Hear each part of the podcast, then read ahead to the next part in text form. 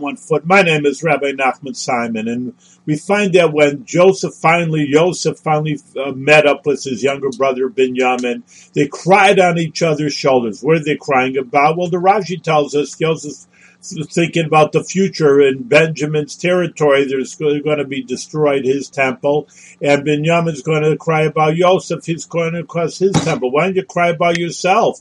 You have problems with yourself. Cry about yourself. What about the other person? And that's an incredible lesson the Rebbe teaches us. For yourself, take care of it. Do something about it. Repair it. The other person, you try your hard to do whatever you can for the other person.